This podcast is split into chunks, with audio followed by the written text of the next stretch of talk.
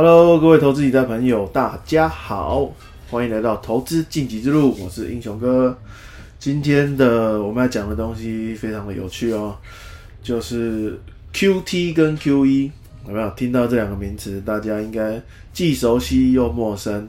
所以我们今天请到顽固网的金牌助教武松来跟我们分享，到底什么是 QT，什么是 QE。Hello，武松。好，好了，各位那个各位英雄哥的那个 p a c k a g e 的读者们，大家好哈。那今天跟各位分享什么是 QT 跟 QE，其实我白话很简单，两句话就讲完了。QE 就是印钞票，印钞票简单来说，对于国际金融市超过两句话啊，超过两句话，哦啊，算那么严格 没有，你继续讲，不好意思。Q 一是印钞票，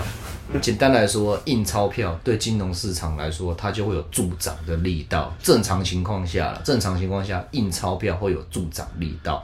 然后 QT 是回收钞票，正常情况下对金融市场它会有助跌的力道。然后就这么简单，讲完了。好，谢谢各位，拜拜。啊讲完了，哎，这么简单。哎，那以后那以后就用这种就好了，就不用录那么久了。哎，一一分多钟没有没有啦，就讲完这样人家听不懂，人家 多讲一点嘛。其实那种，其实如果你是用经济学的他们的科学、他们的名词来定义的话，QT、QE 的全名我记得叫做货币量化宽松政策，它是美国发明的。就是说，美国就是说他们会在可能就是说在面临有一些金融危机的时候啊，可能金融海啸或者是一些经济状况的时候，有不有比较不明朗的风险的时候，他们就会去印钞票去救市场。然后美国就是美其名讲好听点，都是稳定全世界的金融经济。其实说句实在话，就是稳定他们自己的金融经济而已啦。但是你印出去的钞票，你势必你到时候势必要回收回来。你不回收，你看到、各位哦，QT 是 QT 是回收钞票，就是升息缩表之类的。那你你后面你印出去的钞票，他们现在 QT 的动作还持续在升息的动作。都都还在持续当中，那你看他们他们都有回收钞票回来，可是都已经造成通货膨胀了。那他如果钞票不回收回来，那不是更那不是很恐怖？你有一天你可能买一个鸡腿便当，你可能会买到两百块，对啊，那已经有了，已经有了哦、什么？那是双主菜便当吧？我是说一般的一些小店的一个鸡腿便当现在已经快了。那我现在去台北，现在都一百六了。也贵了，也也对了。我上次那个我上次我在那个台北买一间那个池上便当的鸡腿饭，那个那个池上便当，我记得他那个鸡腿饭真的是。就是从我年轻的时候买到，从我青少年买到现在青壮年、中年时期，他的鸡腿饭便当真的是从九十五块涨到一百三。哎呀，啊，你知道那种物价这种东西，就是一涨上去它就不会回去了。你我我我我问一下各位投资朋友，你们有平常你们生活中的小吃店一些吃的，你们有看过那种它物价上涨之后，然后还还会再掉回来的吗？没有嘛，很奇怪。可是很奇怪，就股价，那为什么股价没办法跟物价这样子上涨之后就不会下掉下来？对，我们都会看到有些小吃店，很想。对啊，我们都会看有些小吃店都会写，就说，呃，对不起，老板因为因因因物价上涨，店小店本店实在小本经营实在撑不住，所以只好就是调涨物价，每一样菜色就是多加五块钱。可是问题是，我跟你讲，你你你你绝对不会看到有有价格后面还会再降下来的，至少我是没看过，我到这辈子我还没有看过涨价的小吃店后面的价格有掉下来，我真的没有遇过。你讲的那个我觉得很有感，就是吃早餐店嘛。对啊，以前我们可能三四年才看到一次老板撑不住，对啊，可是这一两年就一年就出现了四五次，哎，对啊，一年就会出现那个老板，啊老板就是就是今年就是尤其是这一两年通膨，很多老板都在撑不住啊。对啊，然后那所以我要跟各位就是说，假如说就是说像像二零二零年疫情爆发的时候，那个是全世界大规模的疫情，你疫情爆发这种程度的情况之下，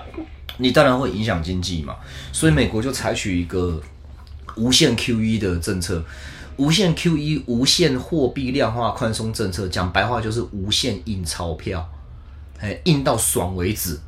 然后，但是你它这个它这个无限印钞哦，它就会造成就是说全球的那个股市的那个金融市场都大涨。像我们看，我们我们你你能你能够想象吗？我们台股摸到历史最高点一万八，居然是在二零二一年，在 Delta 疫情爆发的那一年，台股居然能够创新高。这个也代表就是说，它无限 QE 的那个力道，资金它不断不断的拉大了美国的他们美国自己本土的金融经济，然后资金基金热情效应也外溢到了其他国家，那也外溢到亚洲国家。哎呀，那你说台股为什么这样子会创新高？我跟各位讲，你们不要小看台股哦。我记得以前林冲社长那边他有做过一份那个统计哈，就是说他有做过一份统计，就是说哈台股台股的成交量以那个平均值、人均值、平均值成交量下去算，台股的成交量在全球排名是全球第九名，第九名。台股有那么高？呃，没有以平均值下去算，嘿，嗯人口跟它的那个交易量平均除下去，台股的成交量在全球排名第九名。你能够想象吗？台湾一个两千多万人的小岛的国家，它的人平均值的成交量在全球排名第九名。所以呢，台股一直都是外资、美资各方面国外资金的最爱。所以说，我们才会有一句话，就是说，我们台股有时候根本就是外资提款机，没有错啊。外资就是没钱去的，钱不知道往哪边去的时候，他就把钱集中到台湾股市了，他把某些股某些股票拉高炒完一波之后，然后领完钱他就走了，把我们这些听众、这些散户的钱领完之后，他他他他就走了。这个就是我们台股的命运，所以不用想太多。哎，嗯，那你像针对像是 Q 一现在目前情况下，Q 一现在已经没有 Q 一了，就是没有在印钞票，现在都是在 Q T，慢慢的升息，然后慢慢的把钞票回收。这种情况之下的话，以合理的判断来说，这个在 O P Man 团长胖叔团长的他的以他的分析跟判断来说，今年的台股可能会走就是一波就是那种缓多头。就是多头涨的时候都是慢慢盘涨，盘涨这样子，慢慢的涨上去，然后突然间就是急跌一段，再慢慢盘涨，盘涨上去，再急跌一段。以目前上半年来说的话，有可能会是这个走势。当然，这一类的分析是建立在这一类的分析，它是建立在 Q 一跟 Q T 的这两个大方向的架构之下。如果还发生什么国际间的大事，像是可能是乌俄战争又有什么什么新的情况发生的话，那这种就是另当别论。最近有啊，什么核试爆啊？哦，对啊，那个啊 普丁不是说普丁不是说他那个要就是什么拒绝什么美国什么什么协议，他说什么又要再开放开开放那个，他要再重新再启动那个什么核弹的那一个核弹的实验那些有的没的，就是这种。哦，隔天台股就大跌，呃，这其其实我觉得隔天台股大跌，我个人觉得应该它它都有联动关系啦啊，一部分也是跟那个美国的那边的那个利率，他们那边的通膨利率数据有关。但但你看哦，隔天台股大跌之后、那个我们我们台股它它隔天跌的时候，其实它是有有抽下影线的，就是多方有在防守，就这么简单的而已。抽下影线代表是多方有在防守。那像然后在隔一天的时候，我靠妈，台股还大涨了，但台股还大涨一快要两百点，所以哦，各位听众你们要记住一件事情，就是价格走势胜过所有的技术分析，价格走势胜过所有国内外的经济经济大小事情，价格它最最关键就是价格。那以今年来说，如果都是走这种多头缓涨一段，然后空头就急杀一段，然后多头缓涨再一段，空头再急杀一段的话，这种情况下，你像这种情况下，你在做期货的话是，因为我自己本身是没有在打期货啦，因为期货就像我说，像我之前我有分享过嘛，期货光那个保证金看到就觉得很讨厌，太贵了。对，因为因为我不知道为什么小弟我从小到大，我对于保证金、定金这一类的什么什么什么，我对于保证金、定金、押金这一类的什么这些东西，我就不知道怎么，我从小到大对这些东西就异常的反感。所以，我光看到期货要保证金，大台一口要十四万嘛，对不对？小台一18口吧十八还是十四？十八十八，哦，啊是哦，十八万哦，这么贵哦。对，我靠，那那那那不用管它，只要有钱还不能玩。呃，对对对啊，就是你你你没有付那个保证金，你还不能下单的。我靠，我哎、我都还没赚钱，我就要先压个十八万给给券商。那所以说，像期货的话来说，它要在保证金在保证金这个成本拉高的情况之下，相对来说它的操作就是那个入门槛就已经比较高了啦。对啊，就好像你去，你今天你去参加一个会议，你去参加一个联谊会议，结果他联谊会议上面直接跟你讲，男生身高没有一八零不能进去。啊，我就没一八零，干这不是啊，一八零没一八零就不能去参加这个联谊会议，就不能去认识女生，靠，都是这 这个这个是什么烂联谊会？议？哎，像这种 像就是我我我跟我跟各位投资朋友举这个举举这个案例，子嘛，我觉得不太好。对，不不太不太好，这这可是可是我觉得这个就很我我觉得这个蛮贴切的啊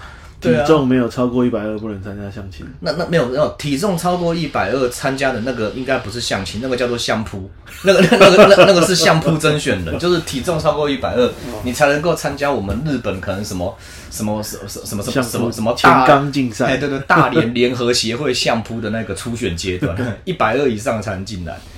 哦，那如果像今年这样子走的话，如果机会的话，在做选择权的话，我我我这边讲是选择权的买方哦，我我们选择权我我们选择权都不做卖方，我不做卖方，因为卖方风险无限大。我上一集的 p a c k a g e 我有提到，我不会去做那种风险无限大的东西。选择权买方的话，这边多头在还涨的时候买扣嘛，俗称买可乐，哎，买可乐的意思。买扣的话，这边可能就是多头的时候慢慢赚，空头下杀的时候变成是买 put。去买葡萄，葡萄嘿，下杀的时候可能就是空头的时候，急跌的时候你赚一段，然后多头的时候反弹起来的时候，那样子多头的时候再缓缓的赚。那它这个这两个差别在哪里？它这两个差别在于是说，哎，你可能有在做这边会进入比较进阶的地方，那可能有你有在你是已经投资了一段经验的投资老手。或者是你是有投资过选择权的话，你可能就比较听得懂。那新手没关系，就先消耗，先你就先听，你就先当做先听，先先吸收一下。多头还涨的时候，哈，你选择权做多的时候，买扣的时候，它慢慢赚。这个地方啊，口数就不能加太多，可能就是说我我用比较小资的举例，可能这边就是一口、两口、三口、四口这样慢慢做，慢慢做就好。然后空头急跌下去的时候，这个时候你的你这个时候加码很重要。你空头急跌的时候，你不要去预测说它跌到哪里会反弹。它反弹的话，你自己你一定会看得到，你一定会看到大盘出现一根长红 K，它在这反弹。它如果没有反弹的话，它空头急跌下去的时候，你要能够顺势再加码再加进去，你这样子就有办法机会达，你就可以达成说，可能在多头还涨的时候，你可能就是打平或者是小赔。但是空头急跌那一段，你的基本单跟加码单再把它靠进去的话，你有机会赚到空头那一段的。嗯，那一段比较大的利润，然后它再变成多头在反弹在缓涨的时候，你再用比较少的口数，再用基本单这样慢慢压慢慢磨，所以说你这样子是那个缓涨那一段，嘿，应该时间价值会吃很快吧？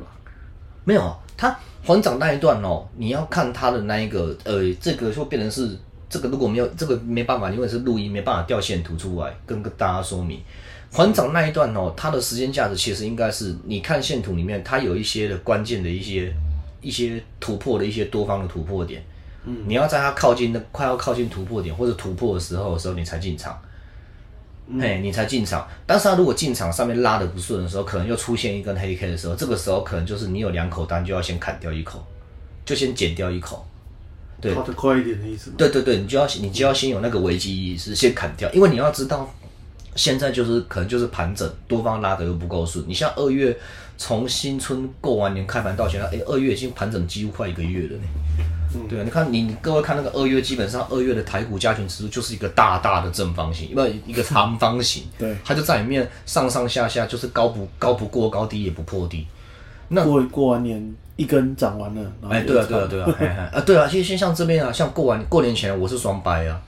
双掰就是我买卖两边都一样，我就看他过完年是会跑哪一边。可是他如果过完年就是他如果都不上不下在那盘整的话，那我那我就我就双掰就失败了。我双掰就可能就是双掰两边两边都要停损啊。过完年就是一根跳空长虹上去，所以我空单直接砍掉，然后多单那边多单那边就执行停利的动作。所以投资朋友，不管你是操作选择权还是说。做那个股票的话，你我建议投资朋友，你都要先建立有一种，就是你要建立有一种，就是分批进场、分批跟分批退场，还有停加码、减码、停利、停损的这些动作。但这些动作里面，就是看你看你自己是你是崇尚是哪一派，你是用技术分析派，还是说你可能是走像是基本面派，还是产业面之类的。但是你还是自己要拟定出一个。一个策略说，我要怎么样的去应对进退，嗯，哎，这个样子跟跟各位投资朋友稍微分享一下，嘿，就像我我举个比例，就好像是我们去找工作去面试一样嘛，我们都知道面试官大概会问一些哪些问题，都会问一些说，哎。你上一份工作离职是什么原因？就大家投资朋友，你们在找工作有没有遇过工那种面试的，一定都会大概都会问你上一份工作离职是什么原因？你就回答关你屁事。对对，我也很想这样回他，哎呀，我也我也我超想这样回他的。对啊，他就问我说说你上一份工作为什么离职？我心里就想说说干干你屁事啊。对啊，对啊。然后但是就像是说哈，呃，我们去面试都会遇到，就是说面试官的人会问你说，你上一份工作是为什么离职？那你对我们公司有什么了解？那你觉得你在我们这个公司里面，你应征了这个职务的话，你你你会做什么样的发挥之类的，都会遇到这一类的废话问题。哎，可是就是这一类的废话问题，每个人回答的答案会不一样。就是这个就是所谓的，你针对同样的一件事情，你自己要整理出你自己的一套。策略一套标准的 SOP，怎么样去应对进退？嘿，这个就是面对我觉得去找工作面试的时候，interview 的时候回答面试官这些问题，跟面对股市也是一样的。我都有，你要整理出自己一套，有自己一套的应对进退的策略，这个才是最重要。然后你拟定好你的策略之后，你就按部就班，确实执行，就不要去想太多。尽量不要被账面上的什么未实现损益呀，还是未平仓的损益给影响到你的心情。你该怎么做就怎么做，就该做就做。我觉得很难诶，只要一下单我就想看啊。啊，一下单我就想要看，诶，现在赚多少？不会啊，又赔了。没有，不会啊。像我，我像，哎，我再分享一个像一个基本的观念啊。如果你逮到一档股票是涨停板嘛，一档股票涨一根红 K 涨停板，有一种最基本的。一这种我都称为是懒人停利法。那档股票涨停板就是涨十趴嘛，对不对？它只要后面的股价只要它跌破这一根红 K 的一半，一半就是你你赚到钱已经吐了五趴回去的话，这个地方的话我就会停利一部分。哎呀，够简单吧？嗯，哎呀，用用听了就就听就知道，对吧？啊，你你这边你这边我我所谓的停利掉一部分，就是说。你你买到一张股票，它涨停板一根长红 K，假设你买两张的话，就后面它的股价就是跌到这根长红 K 的一半，它已经你你的获利已经吐回一半回去的话，你有两张你就先卖掉一张，你至少是你你至少卖掉这一张，你的你赚的五趴你已经先收口袋，你另外一张你就守成本，你维持这个方式下去操作，我基本上我你你基本上你绝对不可能会大赔。选择权可以用这种方式吗？选择权其实也可以，嘿，可是选择权它的那一个，因为选择权它是跟那个台指指数变动，所以它的加减码来说，加减码分批进退场，它会比股票稍微复杂一点，嘿，但是其实原理是一样的。你一根长红涨上去之后，你根本不知道它会涨多少，它如果回档下来的话，你就是守前面那一根涨停板红 K 的一半。那如果你前面那根红，前面你赚到那一根那一根红 K，它不是涨停板十趴，它可能是涨七趴而已，很简单啊，一半抓三点五趴，就这么简单。它只要股价回到那个三点五趴的话，你手上有两张，请你先卖掉一张，你就先停利一张，然后第二张你就守成本。你只要维持这个观点的话，你基本上你绝对不可能大赔。然后你长时间就是重复这个 SOP，不断的重复，一直一直重复，一直重复做，不带感情的下去操作，你的绩效就不会到太差。嗯，哎，刚大概跟各位分享这样子，嘿，这个我这这个这个这个听力最简单，用讲的就明白了。对，在武松哥，在听不明白的人请留言，嘿，留言给我们那个，我们给我们这个下方留言嘛。对对对，在不明白说我刚刚所讲的听力技巧，你还有你要有听不明白的话，你在在下方留言，下次再我再跟各位分享，因为股票的那个涨跌形态很多种了，千变万化了，那。我刚刚讲是最简单，就是说你逮到一根长虹之后，你要怎么处理？嗯，哎，怎么处理？逮到一根长虹之后，其实有时候，有时候就是说哈，你基本上哈，你有逮到一根长虹，你就是已已已经是赚钱。你下一步的工作就是停利的。停利其实当事情已经单纯简单到只有停利这个选择的时候，其实就不难了，就不会太复杂了。对啊，至于停损这个东西，就要看个人。有的人是真的是停损是砍不下单了。对啊，像我个人是锻炼到我停损我砍单砍很快。对啊，这个东西就是说，每个人在投资方面的必经之路，内心的锻炼，知道对啊，对啊，内心的锻炼啊，对啊。像有些老师就会强调说什么说什么，他的什么城市单，用他的城市单，城市单就是说教你进场就进场，教你出场就出场，教你停损停利就就照做，照城市单该怎么做就怎么做，该怎么样就怎么样，干嘛之类的，就可以排除掉什么心魔之类的。哎，我想问一下，我就问，我想问一下，说你城市单如果好？如果是以去年的那种一直空头，然后又一直跳上跳下，跳一直跳上又跳下，跳上又跳下这种盘，你城市单会会被扒得很惨哦，是被扒得非常惨的那一种哦。啊，这种情况之下，你的城市单如果又告诉你这是进场讯号出现的，你前面已经被扒得乱七八糟，被扒得满头包的，你还敢再进场吗？这是不是心魔问题？这个是不是这个是不是心魔？你不敢下单是不是心魔？因为之前的赔钱导致这一次有进场讯号，你不敢再下单。因为之前的赔钱，这一次你小赚了，你受不，你想要赶快把之前赔的钱给赚回来，然后你小赚你就跑了，这是不是心魔问题？这些都是心魔问题呀。所以怎么可能会有说什么说哦，你就照我的城市单这样子做就不会有问题？那而且我说的城市是人写的，bug 不是在人身，bug 不是在城市身上，是在人身上。像各位有没有看过有一部旧电影？那个有一部旧电影叫做那个关键报告。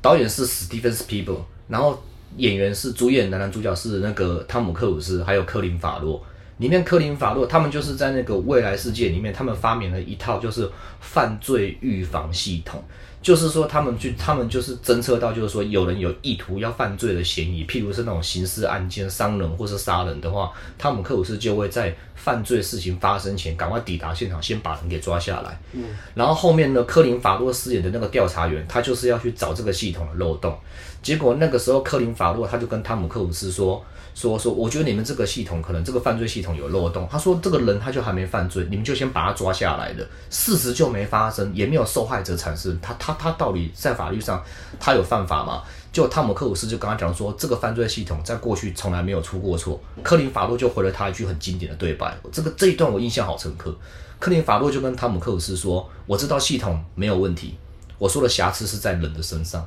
问题是人，如果有人。在这这一套犯罪预防系统动手脚的话，他就会有问题。所以，我举这个电影的案例跟各位讲，你说城市单到底稳不稳，有没有问题？问题当然，问题当然，城市单设计的那个那个人，他如果要把 bug 都排除掉，当然是没问题。问题在设计的那个人的身上，bug 不是在问城市，是在人的问题。你怎么知道设计那个人是怎么写的？对啊？就我所知道，台中有券商开发一个。城市的单那个去年去年去年的绩效是负二十四趴了，